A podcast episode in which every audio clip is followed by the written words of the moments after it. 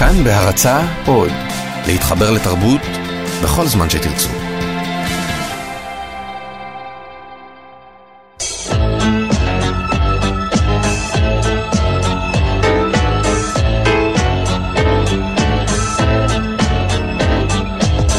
גיבור תרבות הדוקטור דן הרב והדוקטור דוד גורביץ' באולפן עם יונתן גת.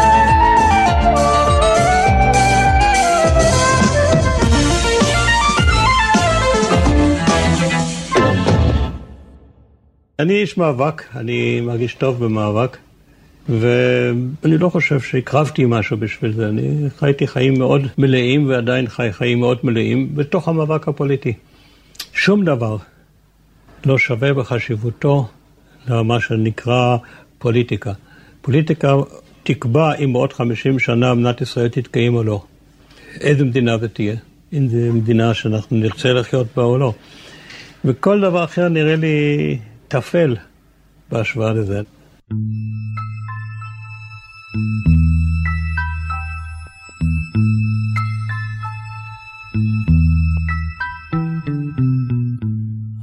זה היה קולו של גיבור התרבות שלנו לתוכנית הזו, העיתונאי, העורך ואיש השמאל, אורי אבנרי. אנחנו זה דוקטור דוד גורביץ', אהלן. אהלן.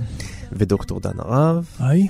ואני יונתן גת, וכן, גיבור התרבות שלנו היום הוא ממש קונטיינר של חומר נפץ. אדם שמעורר הרבה אמוציות וויכוחים. הוא ניסה לבצע כמה מהפכות בישראל, אחת בעולם העיתונות, בה הוא בוודאי הצליח, וניסה לעשות מהפכה בשינוי התודעה הציבורית בכל מה שקשור לקידום תהליך השלום. אה, האם במהפכה הזאת הוא הצליח בסופו של דבר? זה שנוי במחלוקת, לא? אני לא בטוח, יונתן, שזה שנוי במחלוקת. אני חושב שרעיונות כן? שאורי אבנרי העלה עוד בשנות ה-50, בשנות ה-60, שהיו אז נחשבים רעיונות uh, קיצוניים אולי, חתרניים, וחתרניים, הם, הם היום חלק בלתי נפרד מהקונצנזוס. זה נכון שאנחנו עוד לא רואים את השלום. אבל אני חושב ששינוי התודעה וההבנה בכלל בדברים בסיסיים, כמו ההכרח לדבר עם פלסטינאים, העובדה שיש בכלל כן, ישות נכון. פלסטינאית. העובדה ש... אה, צריך להזכיר לא, שגולדה לא, בזמנו לא הכירה בישות פלסטינית. העובדה שלא כן, ייכון נכון. פה שלום ללא הפלסטינאים, אלה דברים שהיום נראים מובנים מאליהם לכל אחד. כן. אה, הם לא היו מובנים מאליהם בצורה כזאת בשנות ה-60 או בשנות ה-70. במובן הזה אני חושב שהוא בהחלט uh, תרם תרומה אדירה לשינוי תודעתי. לצד מה שציינת באמת, אתה יודע, שינוי של פני העיתונות, מעיתונות שהייתה מאוד מגויסת ומאוד מפלגתית, לחופש של עיתונות, לאיזושהי יכולת באמת של ביטוי שלא הייתה קיימת במשטר uh, מאוד uh, צנטרליסטי, מפאיניקי, mm-hmm. גישה מאוד ציונית וכן הלאה, שאפיינה את המדינה בשנים ההן. כן, שינה לנו את התודעה במובן שהוא תיאר את האויב לא כמפלצת. הוא לא עשה דמוניזציה ברעיון המפורסם שלו לערפאת. הוא היה גם נועז, הוא חצה את הקווים בזמן המלחמה, והסתכן במין חשיפה שלו כאילו אויב העם, כן, האיש הבוגד. הבוגד, זה שמדבר עם האויב, mm-hmm. בזמן שאף אחד לא דיבר עם האויב. הוא הראה שהאויב זה הדבר הזה שאתה רוצה לעשות איתו שלום, אם אתה רוצה לעצמך שלווה בעוד מאה שנים. אתה רוצה שגם הילדים והילדים ובני הילדים שלך ימשיכו הלאה להתנדב לש... לסיירות המובחרות, מה שנקרא. שינה את התודעה, שינה את העיתונות, שינה לנו את ההסתכלות על העיתונות במובן הזה של הכלב הזה, המאוד ביקורתי מול השלטון והאופוזיציה, ולא לחשוב שהעיתונות נותנת רק אה, מידע אובייקטיבי וכיוצא בזה. Mm-hmm. אני חושב ששני האלמנטים האלה כבר הופכים אותו לגיבור תרבות ראוי לשמו. אז בואו נגיד כמה דברים על אה, אורי אבנרי. הוא נולד בשם הלמוט אוסטרמן בגרמניה בשנת 1923. עלה לארץ בגיל 10 עם אה, עליית הנאצים לשלטון, ובגיל 15 הצטרף לאצ"ל. הוא עבד בצעירותו כבלש, הוא היה אחד החוקרים הפרטיים הראשונים בארץ. בשנת 1950 הוא קנה את העיתון העולם הזה, שאותו ערך במשך 40 שנה, ובשנת 65 הוא הקים את המפלגה העולם הזה, כוח חדש, ונכנס לכנסת. ראש השב"כ, איסר הראל, כתב עליו שהוא האויב מספר אחד של המשטר, hmm. פעמיים. ניסו להתנקש בחייו. בשנת 2004 הוא זכה בפרס סוקולוב לעיתונות על מפעל חיים, ועוד דבר אחד, עכשיו הוא בן 94, הוא מספר שאימו נפטרה כשהייתה בת 95, והוא מבטיח שהוא ישבור את השיא שלה.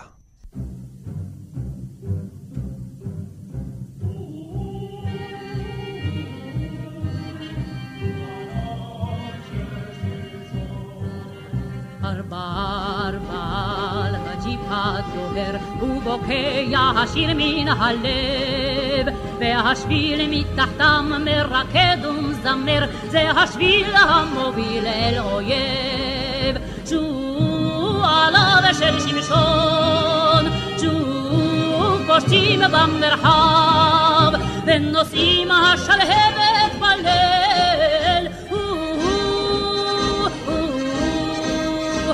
מעזה, מעזה ועד גת, שוב נטוש זה הקרב.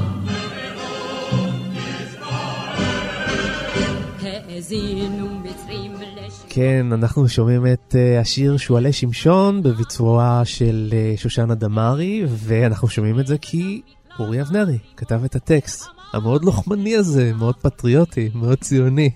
תראה, זה מפתיע, הוא היה איש אצ"ל, לא? בגיל 15. הוא היה איש אצ"ל, פה, הוא נלחם במסגרת שועלי שמשון, זה כבר אחרי התקופה האצ"לית שלו, אבל עדיין, אה, כן, זה מפתיע אותנו היום, אתה יודע, כי היום יש איזה מין אה, דיכוטומיה כזאת שאנחנו עושים בין אה, שמאלנות לאנטי-מיליטריזם. Mm-hmm. אני חושב שאורי אבנרי הוא דמות מיוחדת במינה. הוא יוצא דופן בעניין. כן, הוא יוצא דופן, כי אני חושב שא', הוא, הוא מבסס את מה שהוא אומר במידה רבה על עברו הצבאי, על הידע הצבאי שלו, על ה... ו- ויש בו גם איזושהי הערכה מאוד גדולה לאנשי צבא, שזה דבר שכמעט הוא בלתי נתפס נכון. לאיש שמאל. אני, אני חושב ש- ש- שיש בו גם איזשהו בוז. לאורך הקריירה שלו, בוז לאנשים שלא שירתו בצבא. נכון. כמו לשמעון פרס. כמו לשמעון פרס, לא סבל אותו. כן. נכון, נכון, ואני חושב שזה חלק מהעניין הזה של אחוות הלוחמים. זאת אומרת, אתה יכול לבקר את אריק שרון בצורה בלתי רגילה, אבל תמיד תישאר לך הערכה אליו על רקע היותו טקטיקן ואסטרטג דגול. זה דבר מעניין ביותר, ואני חושב שאולי גם זה חלק מהסוד של אורי אבנרי. העובדה שאתה לא יכול, אתה לא יכול לבקר אותו על הקטע הזה שהוא לא סיכן את עצמו, שהוא לא פטריוט, הוא פטריוט גדול. כן, הוא והוא גאה בקרבות. בזה, כן. והוא גאה בזה. אתה יודע, את החוויות שלו כחייל במלחמת השחרור, אם תרצה, או מלחמת העצמאות, או מלחמת הקוממיות, או מלחמת 48, בוא נקרא לזה בשם ה... ניטרלי. הניטרלי. אה, הוא פרסם רשימות עיתונאיות כבר אז בהארץ, והרשימות האלה כונסו בסופו של דבר בספר שנקרא בשדות פלשת 1948. שהיה רב מכר גדול. היה רב מכר גדול מאוד. קראתי באיזשהו מקום שדווקא הפופולריות של, של הספר הזה לא, לא נתפסה בעיני אורי אבנרי כדבר חיובי, כי אנשים בעצם זיהו את uh, חוויות המלחמה וממש התקנאו בסופר, התקנאו באורי אבנרי על החוויות הנפלאות שהוא עבר במלחמה. כנראה היה סופר מוצלח מאוד, מעניין לקרוא את הספר הזה על רקע ספרים אחרים אגב שנכתבו על 48 ונכתבו לא מעט, יורם קניוק, נתיבה בן יהודה, פוצ'ו, יש לא מעט ספרים אז מה שנכתבו על העמדה שלו כלפי 48. המלחמה? כי אני אגיד לך מה אני חושב אחר כך, אבל מה העמדה שלו? איך הוא מבטא את לא- לא- הפציפיזם של להתריע בפני היום שבמלחמה, לא, או להפך, פטריוטיות והזדהות ואין ברירה וככה, אוקיי. יורים ובוכים, מה היה העמדה שלו? בשדות בלשת 48, כמו שאני מתרשם, זה דיווח, זה דיווח יבש. עיתונאי. על- עיתו- עיתונאי, אבל של בן אדם, של עיתונאי מעורב, של בן אדם שנמצא בפנים. הוא, הוא מדווח על מה שהוא עובר, על מה שהוא חווה, על, ה, על היחס, על החברות, על הרעות, על, ה, על, על, על הקשיים, על הסבל. כל הדברים האלה נמצאים. לקורא חיצוני, מתברר שהדברים האלה נשמעים כמעוררי קנאה, הייתי רוצה להיות שם, הוא מספר שהוא שומע אנשים מדברים באוטובוס, והוא אומר, "אה, הם- לא הבינו בעצם את מה שכתבתי. ואז הוא בעצם כותב עוד ספר שנקרא הצד השני של המטבע. העמדה שלו היא באמת די ימנית כלפי המלחמה, די אצלית, די מתלהבת, קצת בצורה אפילו סמי-פשיסטית. ואולי הוא, המפאיניק הזה שאתה מדבר עליו, זה שהוא בעצם מיליטריסט בנשמתו, נורא מזוהה עם הרעיון הציוני ועם התחושה הזאת של המלחמה ושל ה... אה, כאילו, של המשימה הגדולה, ומצד שני, אה, כאילו, אה, רואה את עצמו כאיש שמאל. קשה, לי, קשה, קשה לי לבקר אותו על זה. אני, הדגש שאני שמתי הוא על דבר אחד. בשביל לדבר שלום, בשביל לדבר שמאל, אתה עדיין נדרש להוכיח את הפטריוטיות שלך. אתה זה עדיין נקודת מבט ימנית, כן, נכון? אתה בסדר. עדיין נדרש להיות בוגר צבא, אתה עדיין נדרש להיות מישהו שמדבר מתוקף איזושהי סמכות אה, צבאית. זה מאוד מאוד עצוב, כי זה קרה ב- לפני 50 שנה. קרה גם היום, ראשי ברור. ממשלה מהשמאל שנבחרו היחידים הם אנשי גנרלים. כן. אל נא תאמר לי שלום, אמור רק להתראות, כי מלחמה היא חלום, טבול בים של דמעות, ואין עוד שחר ליום, מה עגומים הלילות, לכן אל נא תאמר שלום, אמור רק להתראות. כדור שמיים.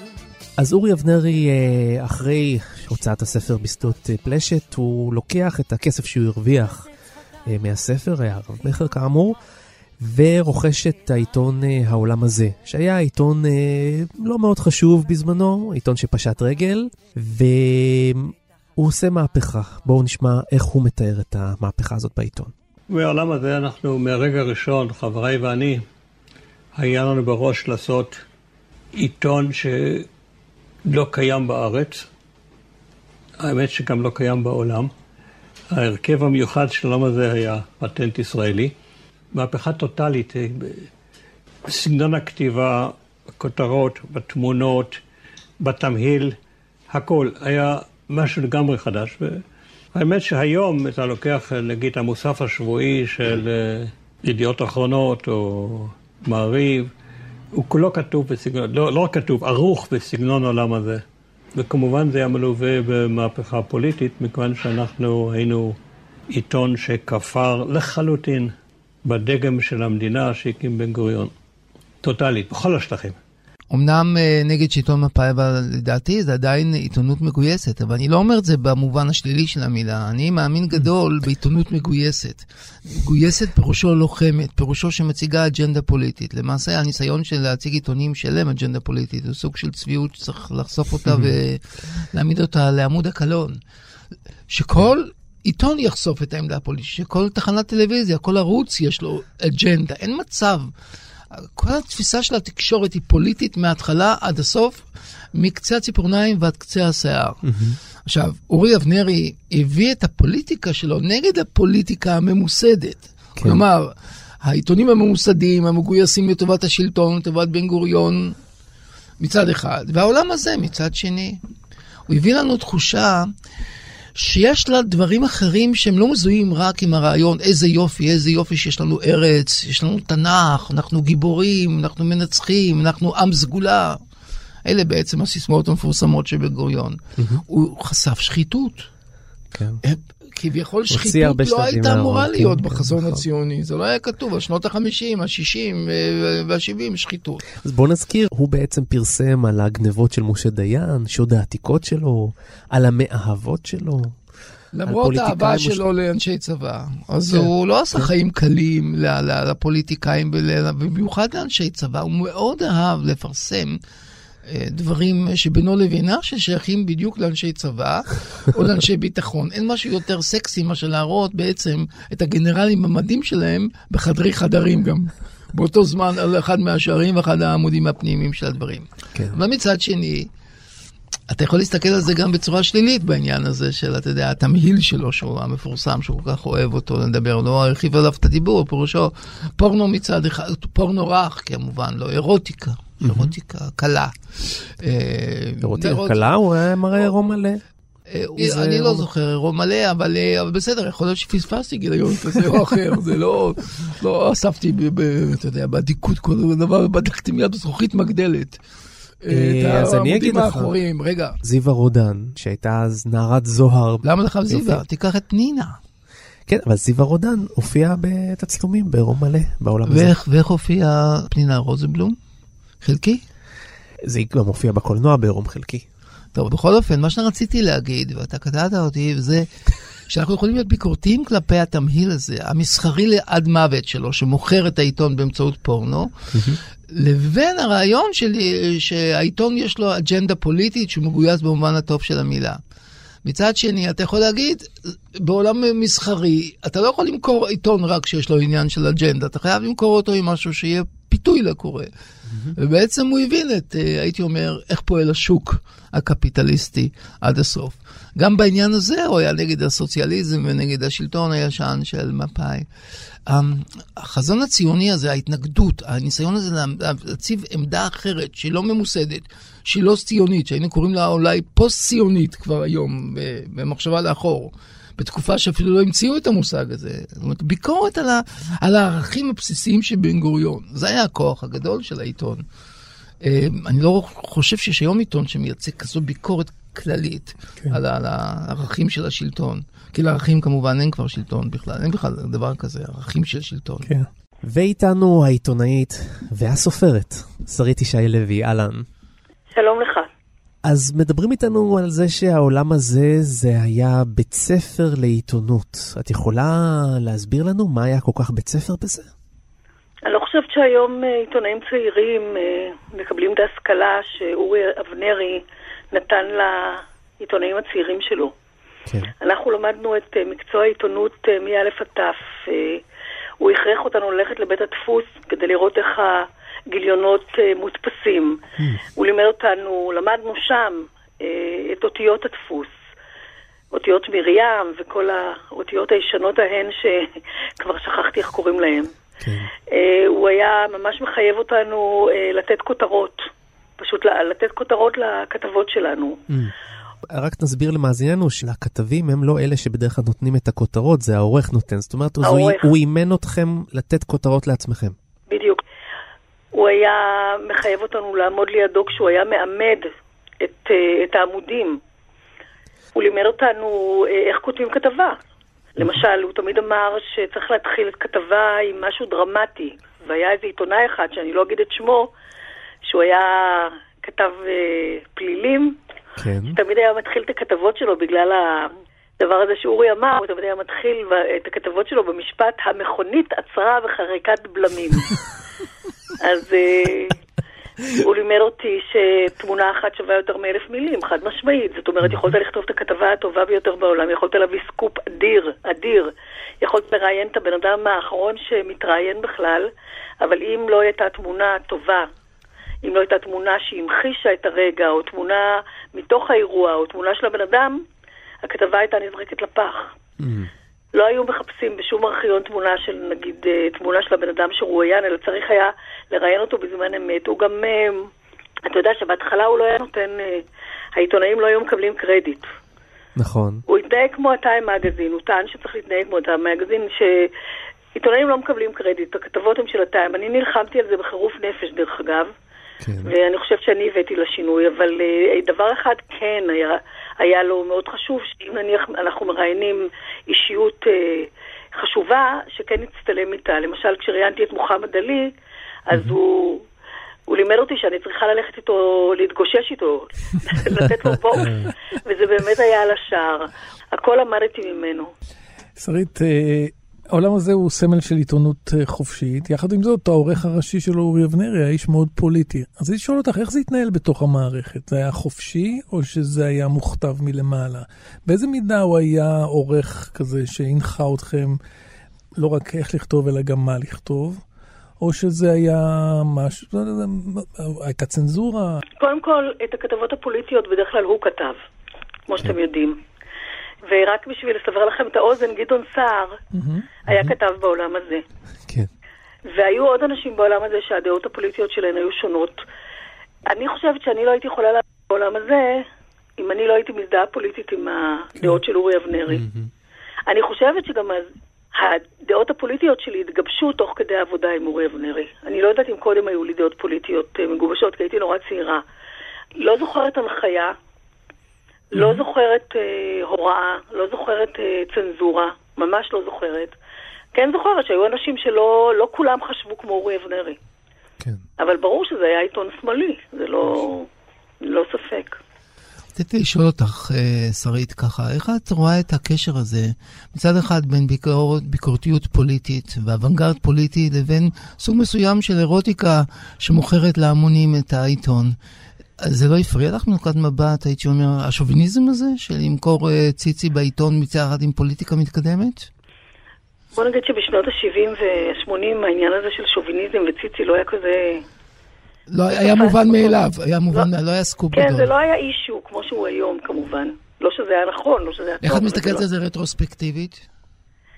אה, אני לא התחברתי לצד האחורי של העיתון אף פעם. אני גם לא כל כך אהבתי כששלחו אותי לראיין אה, נערות זוהר. ושלחו אותי. ועשית את זה לא מעט, זהו. עשיתי כן. את זה לא מעט, כן. אורי, אורי אבנר היה מוקסם.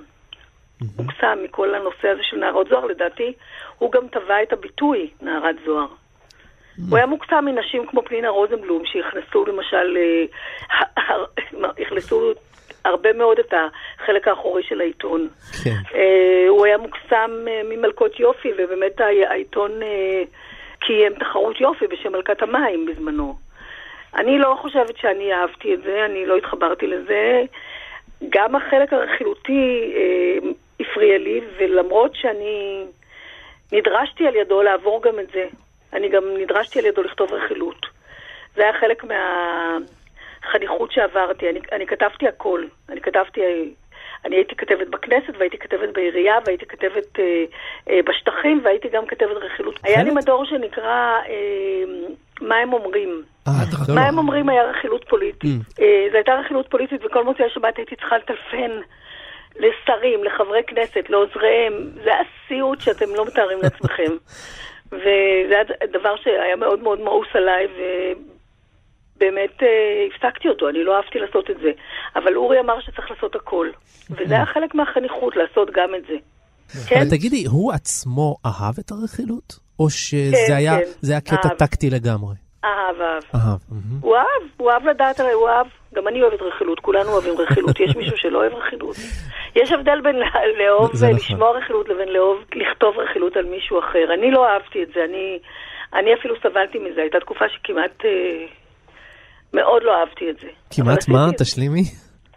לא, שכבר כמעט אה, אמרתי לעצמי, רציתי לפרוש מהמקצוע, אבל mm-hmm. זה בלבל אותי גם במידה מסוימת. אמרתי שאני, אני זוכרת שחשבתי לעצמי שאני צריכה להתרכז, להתמקד בתחום אחד ולא לעשות כל כך הרבה דברים, ואז באמת הוא נתן לי את ההזדמנות, הוא הפך אותי למראיינת. תשמע, אני היה לי את רעיון השבוע, זה היה הרעיון, הרעיון של העיתון, אני עשיתי את הרעיון של העיתון, הוא, הוא נתן לי את ההזדמנות. שרית, אה, אחד הדברים שאת הכי מזוהה איתם במסגרת הפעילות שלך בעולם הזה היה כמובן הנסיעה המפורסמת לביירות.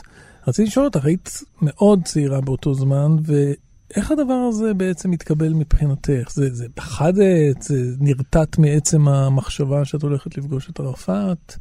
אה, זה היה בגיוס מלא מבחינתך? אני שואל את עצמי מה, מה עברת ברגעים האלה. או שזה גם כן עוד פעם שאורי אמר אז צריך. מה פתאום, להפך, mm. ממש להפך. קודם כל הייתי מאוד צעירה, אבל הייתי כבר אם לילדה. אה, והוא נתן לי את אפשרות הבחירה, הוא ממש אמר לי שהוא יבין אם אני לא אבוא, אם אני לא אחצה את הקווים. Mm. ובאמת מאוד מאוד התלבטתי. היה לי לילה שלם של התלבטות, לא ישנתי כל הלילה. היינו במלון אלכסנדר בביירות המערבית, לפני, ש... לפני שעמדנו לחצות את הקווים לצד המזרחי, וגם לא ידענו שנראיין את ערפאת. לא ידענו, ידענו שאנחנו עוברים לסקר את מה שמתרחש בצד המערבי, בצד של, כן. של הפלסטינים, שהפלסטינים היו בו. אז ידענו שאנחנו עוברים לשם, כי היה ברור לנו שהסיפור האמיתי מתרחש אה, שם. אה, איש מאיתנו לא ידע שאנחנו נראיין, את, אה, ניפגש עם ערפאת בשלב ההוא. Mm-hmm. אני מאוד, אני לא פחדתי מערפאת, אני פחדתי מהסיכון שבלעבור את הקווים. פשוט mm-hmm. היה בזה סיכון עצום. אנחנו עברנו כמה צבאות, את הלבנונים, את הפלסטינאים. זה היה לא פשוט, ואני באמת פחדתי מאוד מאוד, הרבה יותר מענת, שהיא אישה נורא אמיצה בעיניי. ענת לא פחדה בכלל, אה, יחסית אליי. אם אה, אורי אבנרי היה מציע לך לנסוע עכשיו לפגוש את אסמאעיל הנייה, מנהיג החמאס, את היית מסכימה?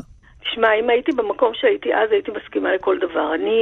אה, אנחנו פגשנו גם באותה הזדמנות את אהרון אחיעז, השבוי הכי חשוב של מלחמת לבנון הראשונה, אתה יודע. כן. אל תשכח את זה. עשינו גם דבר מאוד גדול בזה שהבאנו דרישת שלום חיה ממנו למשפחה, כן, לעם כן, ישראל. אם הייתי אז, בגילי אז, ואם הייתי בתפק... בתפקידי אז, בטח, אבל היום אני במקום אחר לגמרי בחיים שלי. ברור. היום אני לא במקום שבא לי אה, לקחת סיכונים. בא לי היום אה, לכתוב ספרים, בוא נגיד ככה.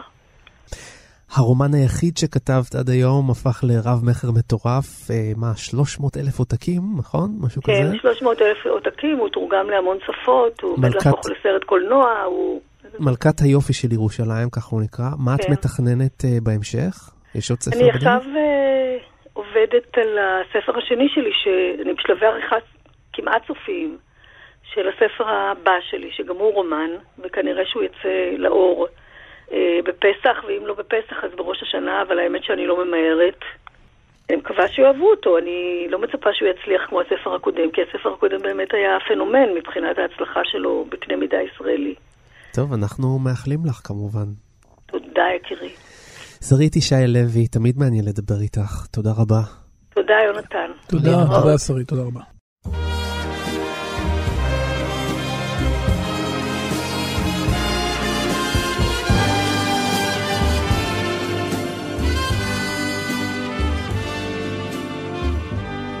Why do you whisper green grass? Why tell the trees what ain't so? Whispering grass, the trees don't have to know. No, no. Why tell them all your secrets? Who kissed there long ago. Whispering grass, the trees don't need to know.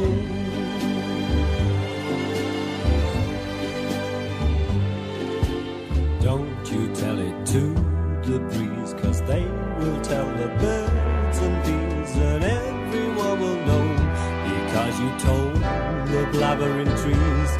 Yes, you told them once before. It's no secret anymore. Why tell them all? תראה, הוא אמר שהמוספים העיתונאים היום הם בעצם בדמות העולם הזה של אז, ואני באמת חושב שה, שהוא, שהוא הוא הקדים לראות לאן הולכת העיתונות, והוא, והוא באמת יצר את ה... זה לא רק תמהיל של פוליטיקה ופורנוגרפיה, זה באמת גם הבנה שעיתון הוא, הוא מוצר שלם שיש בו גבוה ונמוך, והנמוך הוא לא בהכרח שלילי. הנמוך הוא לא בהכרח אה, קרדום שיווקי. הנמוך הוא חלק בלתי נפרד ממה שאנשים צריכים. ואם אתה, ו, ו, כ- בדיוק ככה, ובעצם הנמוך משקף, אתה יודע, אנחנו מדברים הרבה על תרבות פופולרית, תרבות פופולרית היא, היא לא בהכרח התרבות של ההמון, היא, היא, היא, היא השיקוף הכי מדויק של רחשי הלב של ההמונים.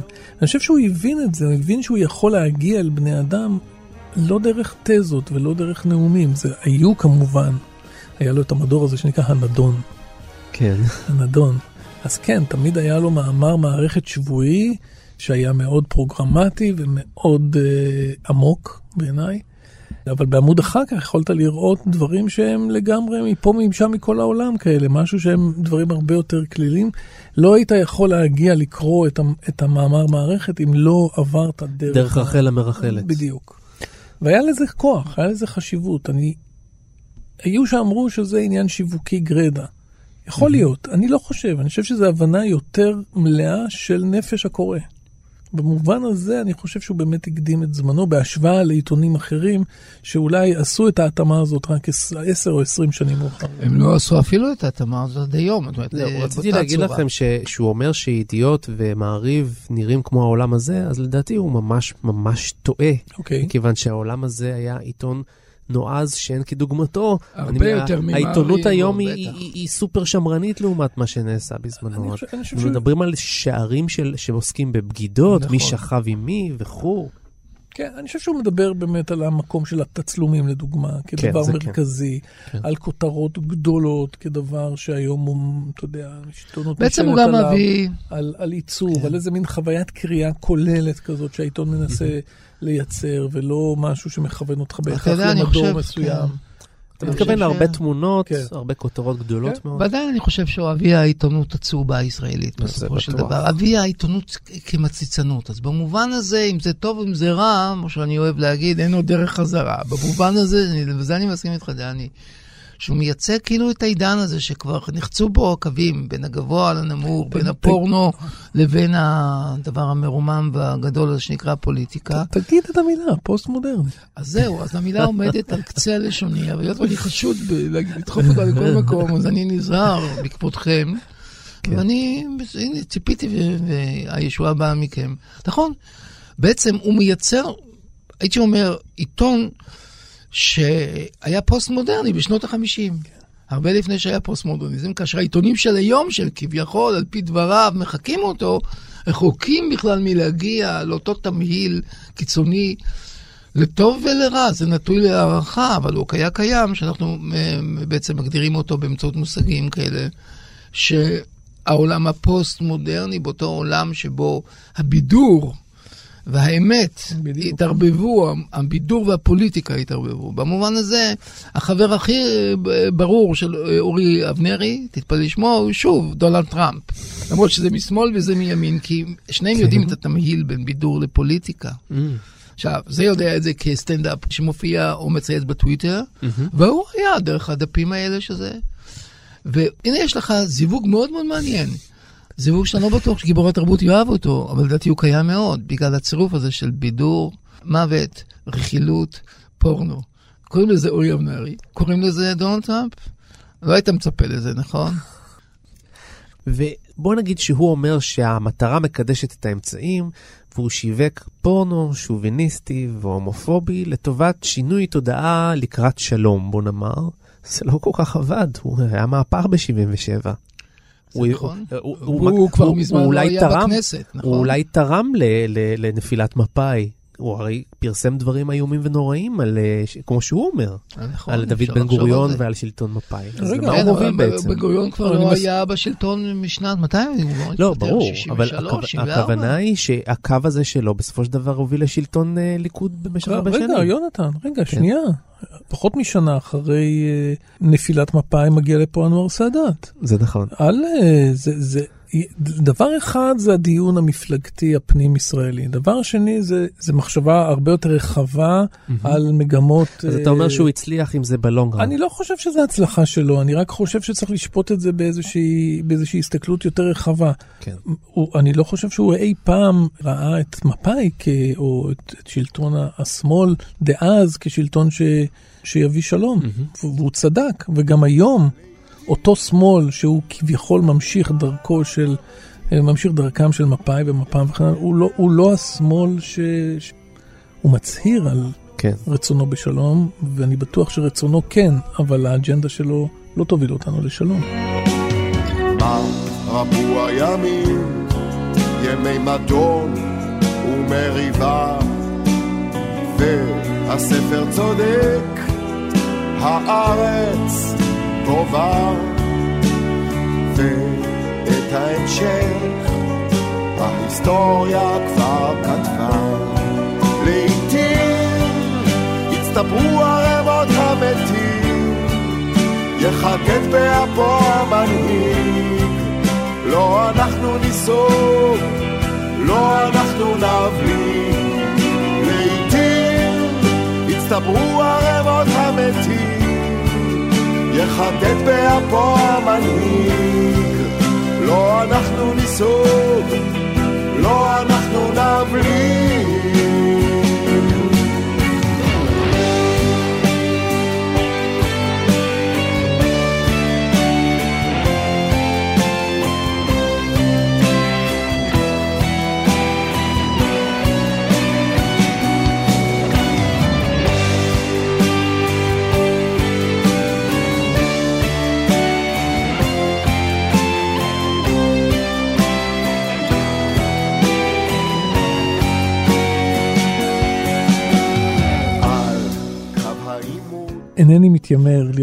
אובייקטיבי לגבי ישראל.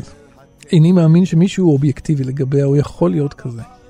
יש דבר מה באוויר ארצנו הגורם קיצוניות. אור השמש בקיץ הוא קיצוני, כמוהו הגשמים בחורף. הנביאים היו אנשים קיצוניים מאוד, הם לא האמינו ברמזים עדינים. השפה העברית עצמה אינה מתאימה להתבטאות מאופקת. כיום כמעט כל מה שנכתב על ישראל הוא תעמולה. ישראל היא מקום קדוש, מלא וגדוש חלוצים יפי נפש, לוחמים גיבורים ואלמות חסודות, או שהיא מאורה של שודדים, הרפתקנים אכזריים ופורצות חסרות בושה שהתנפלו על עם חף מפשע ושדדו את ארצו. בספר זה אנסה לצייר תמונה אחרת. אני מאמין ששני הצדדים הם בני אנוש. צודקים במקצת ובלתי צודקים במקצת. אני רוצה להראות כיצד התנגשו שתי תנועות היסטוריות גדולות, שתיהן אותנטיות, שתיהן חדורות אידיאלים חיוביים בשדות הקרב העתיקים של ארץ ישראל. כיצד הן מנסות לשווא להשמיד זו את זו ומצליחות רק לעוות זו את נפשה של זו. בכל זאת יודע אני כי בנסותי להיות צודק כלפי שתיהן, לא אוכל להיות אובייקטיבי, כי אני שייך לאחת מהן. ישראלי אנוכי. כמו רוב הישראלים, גאה אני מאוד על הישגי עמי בשטחים רבים. כמו אחדים מן הישראלים, אני גם מכיר במגרעותינו ובכישלונותינו. הטקסט הזה נכתב למחרת מלחמת ששת הימים, והוא הטקסט שפותח את הספר מלחמת היום השביעי, המלחמה על השלום, אם תרצה, בהגדרה יותר רחבה. כן, דברים מעניינים. זאת אומרת, באיזושהי צורה... זה לא השתנה כל כך, זה, זה הדבר המדכא. אני אומר, בלי קשר לאורי אבנרי, הרעיונות האלה הם רעיונות רלוונטיים לחלוטין. גם התיאור של הישראלים את עצמם, המנטליות המקומית, גם התפיסה לגבי הצד השני והאויב, ההכחשה העצמית שרבים מאיתנו עדיין אה, חווים לגבי היכולת. ולכן מנקודת המבט הזאת הוא היה אחד הקשרים שבאיזושהי צורה הכינו את דעת הקהל ויצרו איזושהי עמדה נפשית לקראת. אבל הכינו למה, דוד? הכינו למה? לקראת אוסלו. נכון שאוסלו התרכז, מה זה הכינו לאן? הכינו אוסלו. אבל כולם הרי, הימין עלה לשלטון, ועכשיו הם אומרים, אוסלו הוא אסוננו, נכון? זה מה שהם אומרים. כן. אבל אני לא חושב שאפשר היה ליצור איזושהי תחושה של, בכל אופן, הפלסטינאים הפרטנר, גם אם אתה לא מדבר איתו, אם לא הייתה איזושהי הכנה נפשית שאורי אבנרי תרם לה, אתה לא חושב? ללא ספק, אורי אבנרי נפגש עם המנהיגות הפלסטינאית כבר בשנות ה-70, אה, המנהיגות הקיצונית, מנהיגי אש"ף. בעצם החוק לאיסור פגישות עם מנהיגים פלסטינאים, אה, עם אנשי אש"ף בכלל, נולד בעקבות סדרת הפגישות שלו עם איסאם סרטאוי וחמאווי ועוד אחרים. ב-82, אוקיי, ב-82 הנסיעה המפורסמת שלו לפגוש את השטן בכבודו ובעצמו, כמובן במרכאות כפולות ומכופלות, את יאסר ערפאת בתוך mm-hmm. ביירות הנצורה, בתוך אה, ענני מלחמת לבנון הראשונה. אה, הוא עשה, הוא חצה את הקווים תרתי משמע, הוא חצה את הקווים כדי להסתכל בעיניים של האויב וכדי להראות לישראלים שהאויב הוא בסך, בסך הכל בן אדם. כן, אה, במובן הייתה... מסוים זאת הייתה מהפכה. בהסתכלות, לפחות מהיום, ברור שהוא השפיע. ברור שהוא השפיע, ברור שהוא תרם תרומה משמעותית. היום נראית התרומה הזאת, איך נגיד, ב hold. כמו שכל השמאל נראה ב hold. בסדר, נכון. מה שקורה פה זה ש... שהחרדה ניצחה את היכולת להסתכל על האחר בצורה אנושית. מה שישראל עשתה, זה נכנעה לחרדה. באווירה של פוסט אוסלו, באוטובוסים המתפוצצים, באינתיפאדה השנייה, 2002-2003, כן. ואנחנו חיים עדיין בצל אי האמון והחרדה אינסופית. שבה שרויים הישראלים כלפי הדבר הזה שאורי אבנרי הטיף לו, וזה מונע מהם כל יכולת בכלל ללכת ולהסתכל לאחר מרוב פחד. ואיתנו נמצאת אחת מעיתונאיות העולם הזה, שהייתה שותפה לכמה מהסיפורים הכי גדולים בעיתון, וגם בכלל, שלום לענת סרגוסטי. שלום, ותודה על המחמאה.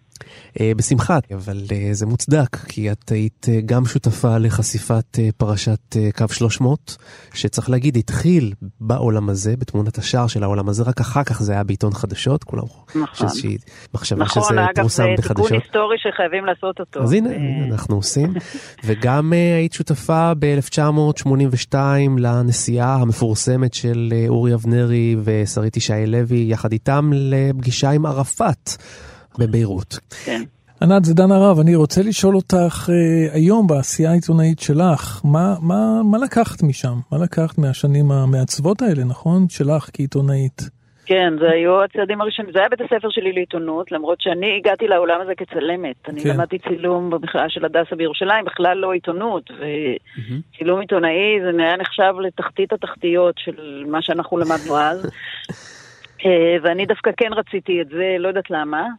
אה, מה שלקחתי איתי להמשך הדרך, וזה משהו שאני מלמדת אותו במשך השנים כשאני מלמדת תקשורת, ואני מלמדת בכל מיני מסגרות, אה, אחד זה סקרנות, שתיים, זה לא לקחת שום דבר כמובן מאליו, ולא להאמין לשום מקור, אמין ככל שיהיה, אה, באופן בלבדי, תמיד לחשוב מה האינטרס, תמיד לשאול את שאלת ההמשך, תמיד אה, לפקפק במה שאומרים, לשים תמיד סימני שאלה.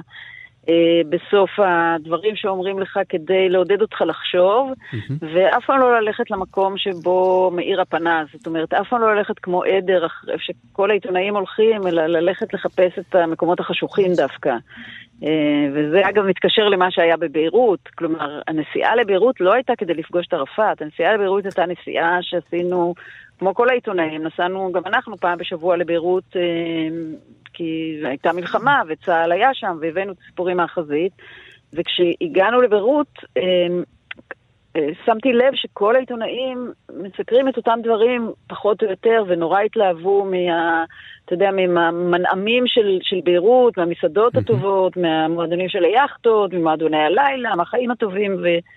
אני אמרתי לעצמי, רגע, בסדר, כולם הולכים למקומות האלה ומתלהבים, אבל בואו נראה מה קורה, אתה יודע, בצד החשוך של העיר, שזה היה הצד שבו היו הפלסטינים, מחנות הפליטים, והיה מצור של צה"ל. אז לאורך כל השנים שלי כעיתונאית, תמיד אני מחפשת את המקומות שהעיתונאים לא נמצאים שם דווקא, ולא את המקומות ההמוניים שכולם שם. כן. ענת, תעשי לי סדר בדברים. ממה שאנחנו מבינים, יש לו עמדה פוליטית מאוד מאוד מוצקה, אבל הוא גם מצטייר, תמיד הצטייר כאיזשהו בן אדם שקצת, נגיד, סוג של נהנתן, סוג של מתנשא, יש מין, מין הדבר הזה, או זה מין השמצה שדווקא בו שלא בטובתו? אני חושבת שזה נובע... אולי אפילו, אולי אפילו מדיר אוכלוסיות, היו טענות שיש בו משהו מאוד הומופובי. אני לא מכירה, אני יודעת שהיו שמועות עליו אה, מכל מיני סוגים, אני לא, לא, חווי, לא ראיתי שום דבר כזה. Mm-hmm. אני חושבת שקודם כל זה נובע מזה שהוא אה, גרמני, יקה במובן הכי עמוק של המילה, כן. ולכן הוא לא בן אדם שמפגין רגשות. הוא לא סחבק. לא, לא מסתחבק, הוא לא, מתקשה לנהל small talk. הוא אמר שאפילו לאשתו הוא לא אמר שהוא אוהב אותה. כן. נכון, וזה ממש, אתה יודע, מיתולוגי כבר הסיפור הזה, שהוא לא אמר לאשתו שהוא אוהב אותה. כן. אבל בכלל, הוא, אני, אני חושבת גם שהוא מאוד השתדל להיות אה, גם פוליטיקלי קורקט לפני שזה היה אה, אופנתי. אה, והוא תמיד מספר איך היו לו, אה, בגדוד שלו, הוא, הדרי, הוא היה מ"כ של גדוד של אה, אנשים שבאו ממרוקו, מתנדבים שבאו במלחמת העצמאות ממרוקו להילחם, והם הצילו את חייו. יש לו סיפור כזה, והשותף שלו היה שלום כהן, שהוא כן. היה מזרחי, ואני חושבת שהוא לא העז. אולי, אתה יודע, זה ברח לו בין השורות מדי פעם, וזה גם רוח התקופה הייתה אחרת מה שהיום. Mm-hmm. לאחרונה הוא כתב איזה מאמר שקומם עליו הרבה מאוד מהפעילים המזרחים, אבל אני לא חושבת שהוא, לפחות לא במודע, הדיר אוכלוסיות. לא, הוא להפך, גם העולם הזה היה ידוע כנושא דגל של כתבות על המעברות בזמנו, הרבה לפני תקופתי, כן, אבל בכלל, על, על הערבים, כן. כאילו, על עיירות הפיתוח. ענת, את יודעת אם אורי אבנרי קרא את הביוגרפיות שנכתבו עליו, כמו של אמנון לורד, רצח בין ילידים? אני בטוח, לא? וואו, זו שאלה טובה. יכול להיות שבהסתר הוא קרא והוא יגיד לך שהוא לא קרא? אני אעזור לך כי הוא טוען בתוקף שהוא לא קרא. אני חשבתי שאני אוציא ממך איזשהו פיסת מידע. אני לא יודעת. אני ממש לא יודעת. האמת היא שאני רק עלעלתי בזה. אה, ולא לא זוכרת אם קראתי את זה עד הסוף, אה, אבל הייתה, היה מחקר שעשו על העולם הזה, נדמה לי שקראו לה ניצה הראל. נכון. בלי מורה, בלי משוא פנים, כך קראו לה. נכון, זה כן. דווקא מעניין היה, ספר, אני קראתי אותו, אני לא יודעת אם הוא קרא אותו. אבל אבנרי אוהב לכתוב ביוגרפיה של עצמו, הוא כתב שני כרכים כן. מאוד עבים, אוטוביוגרפיה. לא יודעת אם אני הייתי מתאפקת, אם מישהו היה כותב עליי משהו. לא לקרוא את זה בכלל, אני לא יודעת. כן. מצד שני הוא יקה, אתה יודע, יקים יש להם איזה תכונות uh, מאוד נוקשות. נכון. Uh, והוא באמת איש נוקשה בהרבה מאוד מובנים. ענת סרגוסטי, אנחנו מאוד מודים לך שהיית איתנו. תודה רבה. תודה. תודה לכם.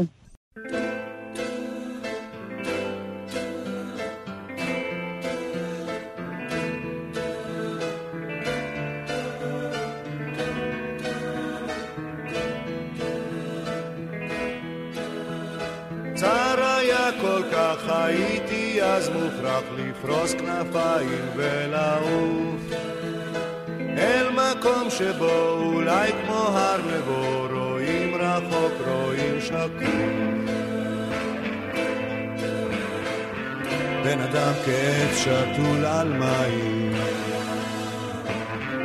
שורש מבקש. בן אדם כסנה מול השמיים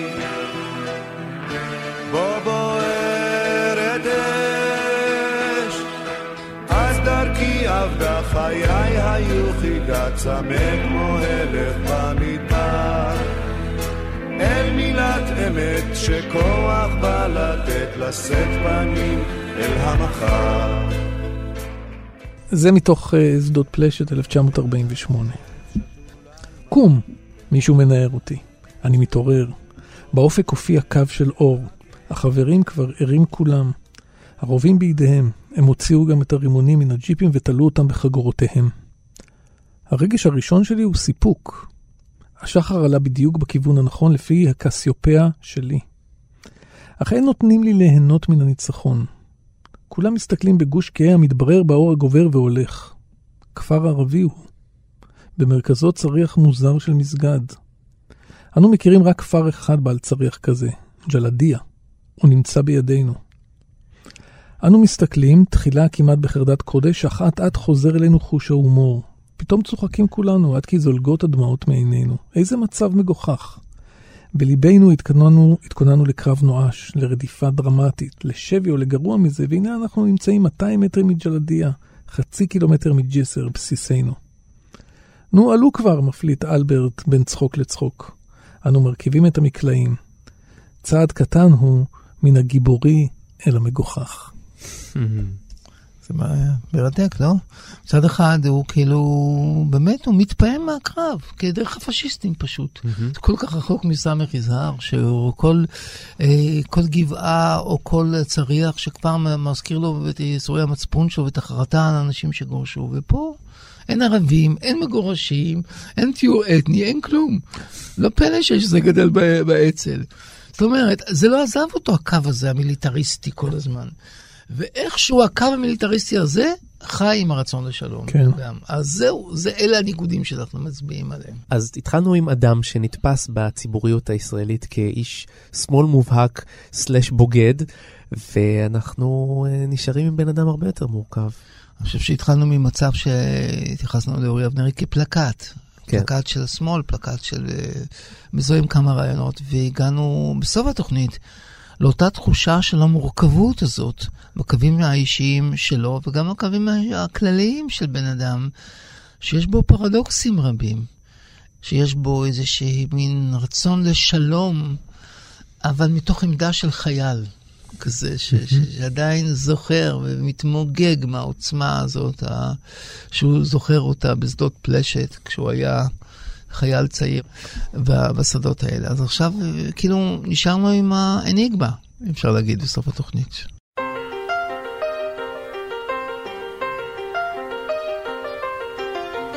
הנה בא הקיץ טוב, אנחנו מתקרבים לסיום, וכרגיל אנחנו ממליצים לכם על עוד דברים שקשורים לגיבור התרבות שלנו. הפעם אני ממליץ לכם לצאת מהבית וללכת לבית אריאלה בתל אביב. שם אתם תוכלו למצוא כמעט את כל גיליונות העולם הזה, ואני ממליץ לכם לעיין בכמה גיליונות כאלה ולקרוא קצת. את רחל המרחלת, ואת הרעיון השבועי של שרית ישי לוי, ואת הטור הנדון, ומדור אנשים, כן. ודף תשקיף, היה דבר כזה. נכון.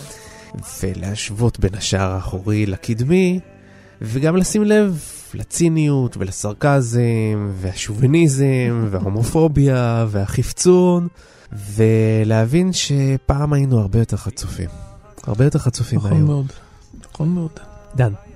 טוב, אני אמליץ אה, על סרט שעשה חבר בשם יאיר לב, הוא נקרא הנידון, דוקומנטרי על אה, אורי אבנרי בהפקת דורון צברי, אגב. Mm-hmm. מה שאני זוכר מהסרט הזה, זה שזה באמת איזשהו ניסיון לקלף את אורי אבנרי מהמיתיות, ולהראות אותו בנעלי בית, כן. ברמה באמת הביתית.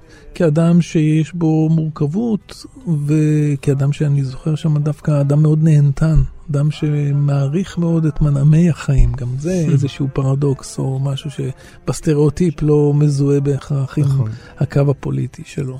כן, אני גם צפיתי בסרט הזה בהמלצתך, דן, והוא באמת מאוד מוצלח. חפשו הנדון, נקודותיים, אורי אבנרי ביוטיוב. אתם אה, תמצאו את זה סרט בין 71 אה, דקות. כן.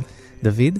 טוב, אה, מה אני יכול להמליץ לכם עוד? כמובן על דברים שהוא כתב, על הטקסטים שלו. אני ממליץ לכם שוב, לקרוא את בשדות פלשת שלו וההתלהבות שלו מהמלחמה, דווקא של אורי אבנרי, האיש שהלך לערפאת, ולהשוות את זה לסיפורים כמו חיר בית חיזה, של סמך יזהר, ותראו, שני אנשים היו באותו מקום, הביאו שני עולמות. שניהם הפכו בסופו של דבר לאנשי שמאל, אבל כמה הם שונים זה מזה. זה מעניין ומרתק. סיימנו, אנחנו מודים מאוד לטכנאי שלומי יצחק, לאייל שינדלר שהביא אותנו לשידור. אתם מוזמנים להיכנס לעמוד uh, הפודקאסטים של גיבור תרבות באתר תאגיד השידור הציבורי, שם תוכלו לשמוע את כל תוכניות גיבור התרבות ששידרנו עד עכשיו. ותודה רבה לדוקטור דוד גורביץ'. תודה. תודה רבה לדוקטור דן הרב. תודה יונתן. אני הייתי יונתן גת, ניפגש בשבוע הבא עם הגיבור הבא. להתראות. להתראות. ביי ביי.